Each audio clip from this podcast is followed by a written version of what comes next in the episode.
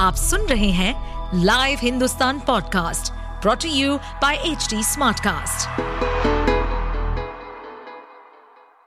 नमस्कार ये रही आज की सबसे बड़ी खबरें प्रधानमंत्री नरेंद्र मोदी का अगुवाई वाली केंद्र की भाजपा सरकार अपने निर्णयों से चौंकाती रही है हाल ही में खबर आई कि सितंबर के 18 से 22 तक संसद का विशेष सत्र आयोजित किया जाने वाला है इसके संभावित एजेंडे को लेकर अटकलें लगाई जा रही हैं। इस सबके बीच महिला आरक्षण विधेयक को भी पेश किए जाने संभावनाओं पर चर्चा हो रही है हालाँकि आपको बता दें कि सरकार की तरफ़ से अभी तक पाँच दिनों के स्पेशल सत्र के दौरान उठाए जाने वाले मुद्दों के बारे में कोई औपचारिक घोषणा नहीं की गई है। सूत्रों का कहना कि मोदी सरकार महिला आरक्षण विधेयक पर लंबे समय से विचार कर रही है। यह न केवल सांसदों की संख्या में लैंगिक समानता लाने के लिए एक क्रांतिकारी कदम होगा बल्कि लोकसभा चुनाव में भाजपा की मदद भी करेगा। आपको बता दें कि महिलाओं को मोदी सरकार के बड़े समर्थकों के रूप में उभरने के लिए देखा जाता है। आपको यह भी बता दें कि विधायिकाओं में महिलाओं का कोटा लंबे समय से लटका हुआ मुद्दा है। इसे आखिरी बार 2008 में कांग्रेस के नेतृत्व वाली यूपीए सरकार द्वारा पेश गया था। लेकिन मंडलवादी पार्टियों के कड़े विरोध के कारण इसे ठंडे बस्ते में डाल दिया गया था। विधेयक को लोकसभा में पेश नहीं किया गया। इसे राज्यसभा में भाजपा और वाम दलों के समर्थन से दो तिहाई बहुमत के साथ पारित किया गया था। उस दौर में विरोध करने में सबसे आगे रहने वाली पार्टियाँ अब उतनी मुखर नहीं हो सकती हैं। नीतीश कुमार की पार्टी जद यू पहले से ही अपने रुख में बदलाव कर रही है। भले ही उसे इस बात का एहसास है कि भाजपा इस तरह के किसी भी कदम का फ़ायदा उठाएगी, ऐसी संभावना है कि वह इस कदम पर भाजपा के साथ जाएगी। महिला आरक्षण का पुरजोर विरोध करने वाली दो अन्य पार्टियाँ सपा और आरजेडी के पास विरोध करने के लिए उतनी राजनीतिक ताकत नहीं बची है। शिवलिंग की आकृति वाले फव्वारे पर दिल्ली के उपराज्यपाल वी के सक्सेना और आम आदमी पार्टी आप, आमने सामने हैं। उपराज्यपाल ने शुक्रवार को इसे लेकर हो रहे विवाद को बचकाना बताते हुए कहा कि देश के कणकण में भगवान है उधर आपने इसे लेकर पुलिस में शिकायत दर्ज कराई है उपराज्यपाल ने केंद्रीय मंत्री मीनाक्षी लेखी के साथ शुक्रवार को दिल्ली कैंट में बनाए गए यक्षिणी चौक को जनता को समर्पित किया। जी बीस शिखर सम्मेलन को लेकर उलान बातर मार्ग पर यक्षिणी की मूर्तियों का अनावरण किया गया, जबकि वायुसेना स्टेशन पालम के सामने आईएएफ पार्क का उद्घाटन किया गया। इस दौरान शिवलिंग विवाद को लेकर पूछे गए सवाल पर उपराज्यपाल ने इसे बचकाना करार दिया। उन्होंने विवाद को खारिज करते हुए कहा कि वे शिवलिंग नहीं, बस कलाकृतियाँ हैं। देश के तो कणकण में भगवान है। उपराज्यपाल ने कहा कि लोग पेड़ों को राखियाँ बांधते हैं और उनकी पूजा करते हैं। आपको हर वस्तु वैसी ही नज़र आती है। जिस रूप में आप उसे देखना चाहते हैं। हमने ये यक्षिणी प्रतिमाएँ लगाई हैं और आप उन्हें देवियाँ कह सकते हैं।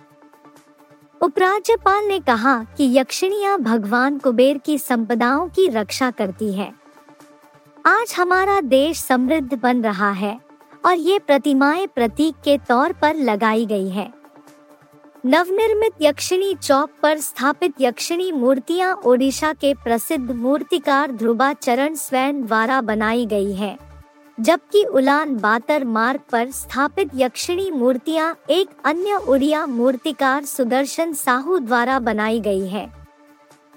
आप विधायक शुक्रवार को शिवलिंग के आकार वाले फाउंटेन को लेकर दिल्ली पुलिस के स्पेशल कमिश्नर से मिले।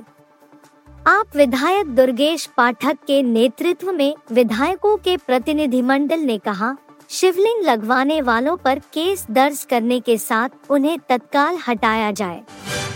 ज्ञानवापी केस के लिए आज का दिन अहम है। जिला जज डॉक्टर अजय कृष्ण विश्वेश की अदालत में शनिवार को वजूखाना को छोड़कर संपूर्ण ज्ञानवापी परिसर में एएसआई सर्वे से संबंधित मामले में सुनवाई होगी। अदालत ने गत 4 अगस्त को सर्वे का आदेश दिया था। एएसआई से 2 सितंबर तक सर्वे रिपोर्ट।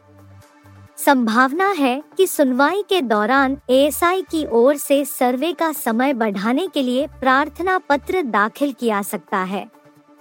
जिला जज की अदालत ने चार हिंदू महिलाओं की अर्जी पर 21 जुलाई को ज्ञानवापी परिसर के वैज्ञानिक सर्वेक्षण का आदेश एएसआई को दिया था। एएसआई से 4 अगस्त तक रिपोर्ट सौंपने को कहा था। एएसआई ने 24 जुलाई को साढ़े चार घंटे से अधिक समय तक सर्वेक्षण किया था। उसी दिन अंजुमन इंतजामिया मस्जिद कमेटी की अर्जेंट अर्जी पर सुप्रीम कोर्ट ने 26 जुलाई तक सर्वेक्षण पर रोक लगा दी। उच्चतम न्यायालय ने कमेटी को इलाहाबाद उच्च न्यायालय का दरवाज़ा खटखटाने के लिए कहा। कमेटी ने 25 जुलाई को उच्च न्यायालय की शरण ली। हाई कोर्ट ने सुनवाई शुरू करते हुए सर्वेक्षण पर रोक लगा दी। तीन दिन सुनवाई के बाद हाई कोर्ट ने 3 अगस्त को अपने फैसले में सर्वे जारी रखने का आदेश दिया। अंजुमन समिति ने उच्चतम न्यायालय में फैसले को फिर चुनौती दी मगर शीर्ष अदालत ने सर्वेक्षण पर रोक लगाने से इनकार कर दिया था। चूँकि निचली अदालत ने 4 अगस्त तक सर्वेक्षण कर रिपोर्ट मांगी थी। लिहाजा सर्वे जारी रखते हुए एएसआई ने उसी दिन ज्ञानवापी परिसर में वैज्ञानिक सर्वेक्षण की रिपोर्ट प्रस्तुत करने के लिए चार सप्ताह का समय देने का आग्रह किया। अदालत ने 2 सितंबर तक सर्वे की मोहलत दे दी। तब से एएसआई की टीम लगातार प्रतिदिन चार से छह घंटे तक सर्वेक्षण कर रही है। शनिवार को प्रकरण की जिला जज की अदालत में सुनवाई पर सभी की निगाह है। देश के पहले सूर्य मिशन का काउंटडाउन शुरू हो गया है। भारतीय अंतरिक्ष अनुसंधान संगठन, इसरो ने शनिवार को आंध्र प्रदेश के श्रीहरिकोटा अंतरिक्ष केंद्र से सुबह ग्यारह बजकर पचास मिनट पर इसे लॉन्च करने की तैयारी पूरी कर ली है। सूर्य को समझने के लिए छोड़ा जाने वाला यान P S L V C सत्तावन रॉकेट से छोड़ा जाएगा। उपग्रह लैंग्रेज पॉइंट एक में स्थापित होगा। इसरो प्रमुख एस सोमनाथ के अनुसार आदित्य एल एक करीब 125 दिनों का सफ़र पूरा करने के बाद अपने निर्धारित लक्ष्य तक पहुंचेगा। इटली और फ्रांस के गणितज्ञ जेसेफी लुई लैंग्रेज के सम्मान में इस पॉइंट का नाम लैंग्रेज पॉइंट एक रखा गया है। आदित्य एल एक मिशन पूर्ण रूप से स्वदेशी है। इसमें इस्तेमाल होने वाले अधिकतर उपकरण का देश में ही निर्माण हुआ है।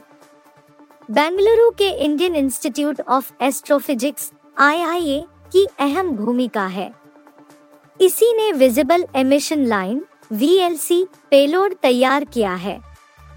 इसी तरह पुणे के university centre astronomy and astrophysics ने solar ultraviolet imaging telescope SUIT payload बनाया है।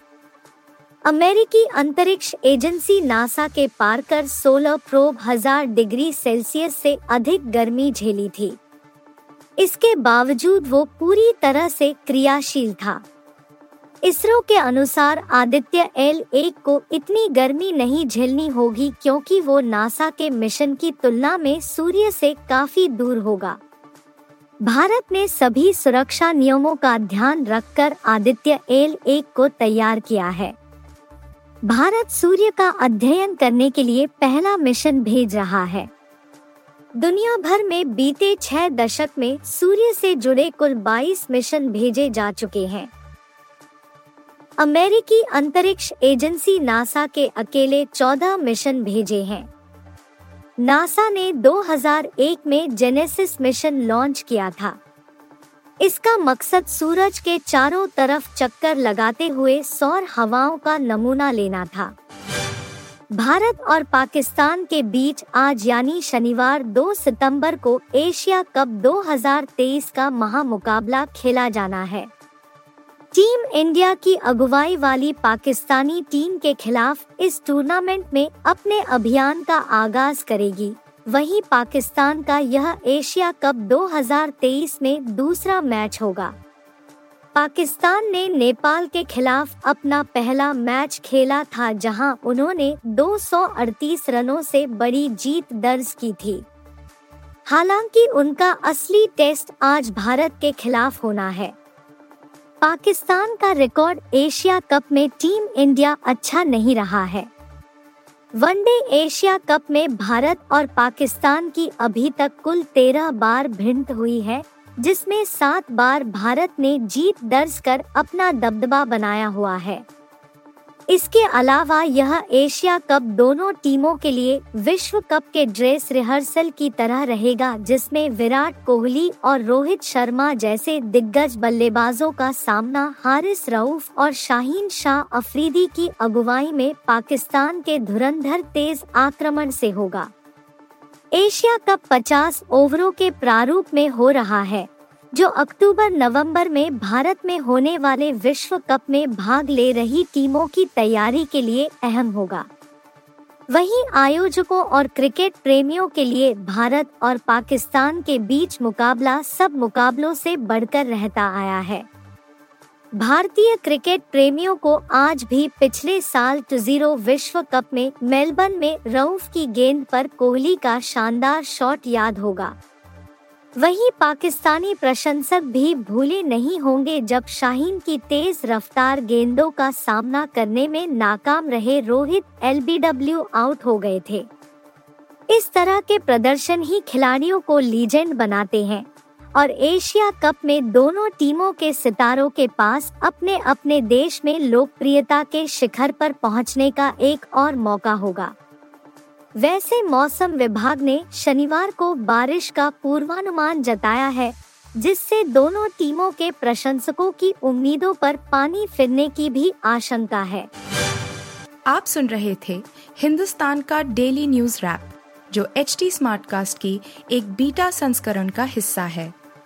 आप हमें फेसबुक ट्विटर और इंस्टाग्राम पे एट एच टी या podcasts@hindustantimes.com पर ईमेल के द्वारा सुझाव दे सकते हैं। इस पॉडकास्ट पर अपडेटेड रहने के लिए हमें फॉलो करें एट एच टी हम सारे मेजर सोशल मीडिया प्लेटफॉर्म्स पर मौजूद हैं और ऐसे पॉडकास्ट सुनने के लिए log on to W W W dot H T Smartcast dot com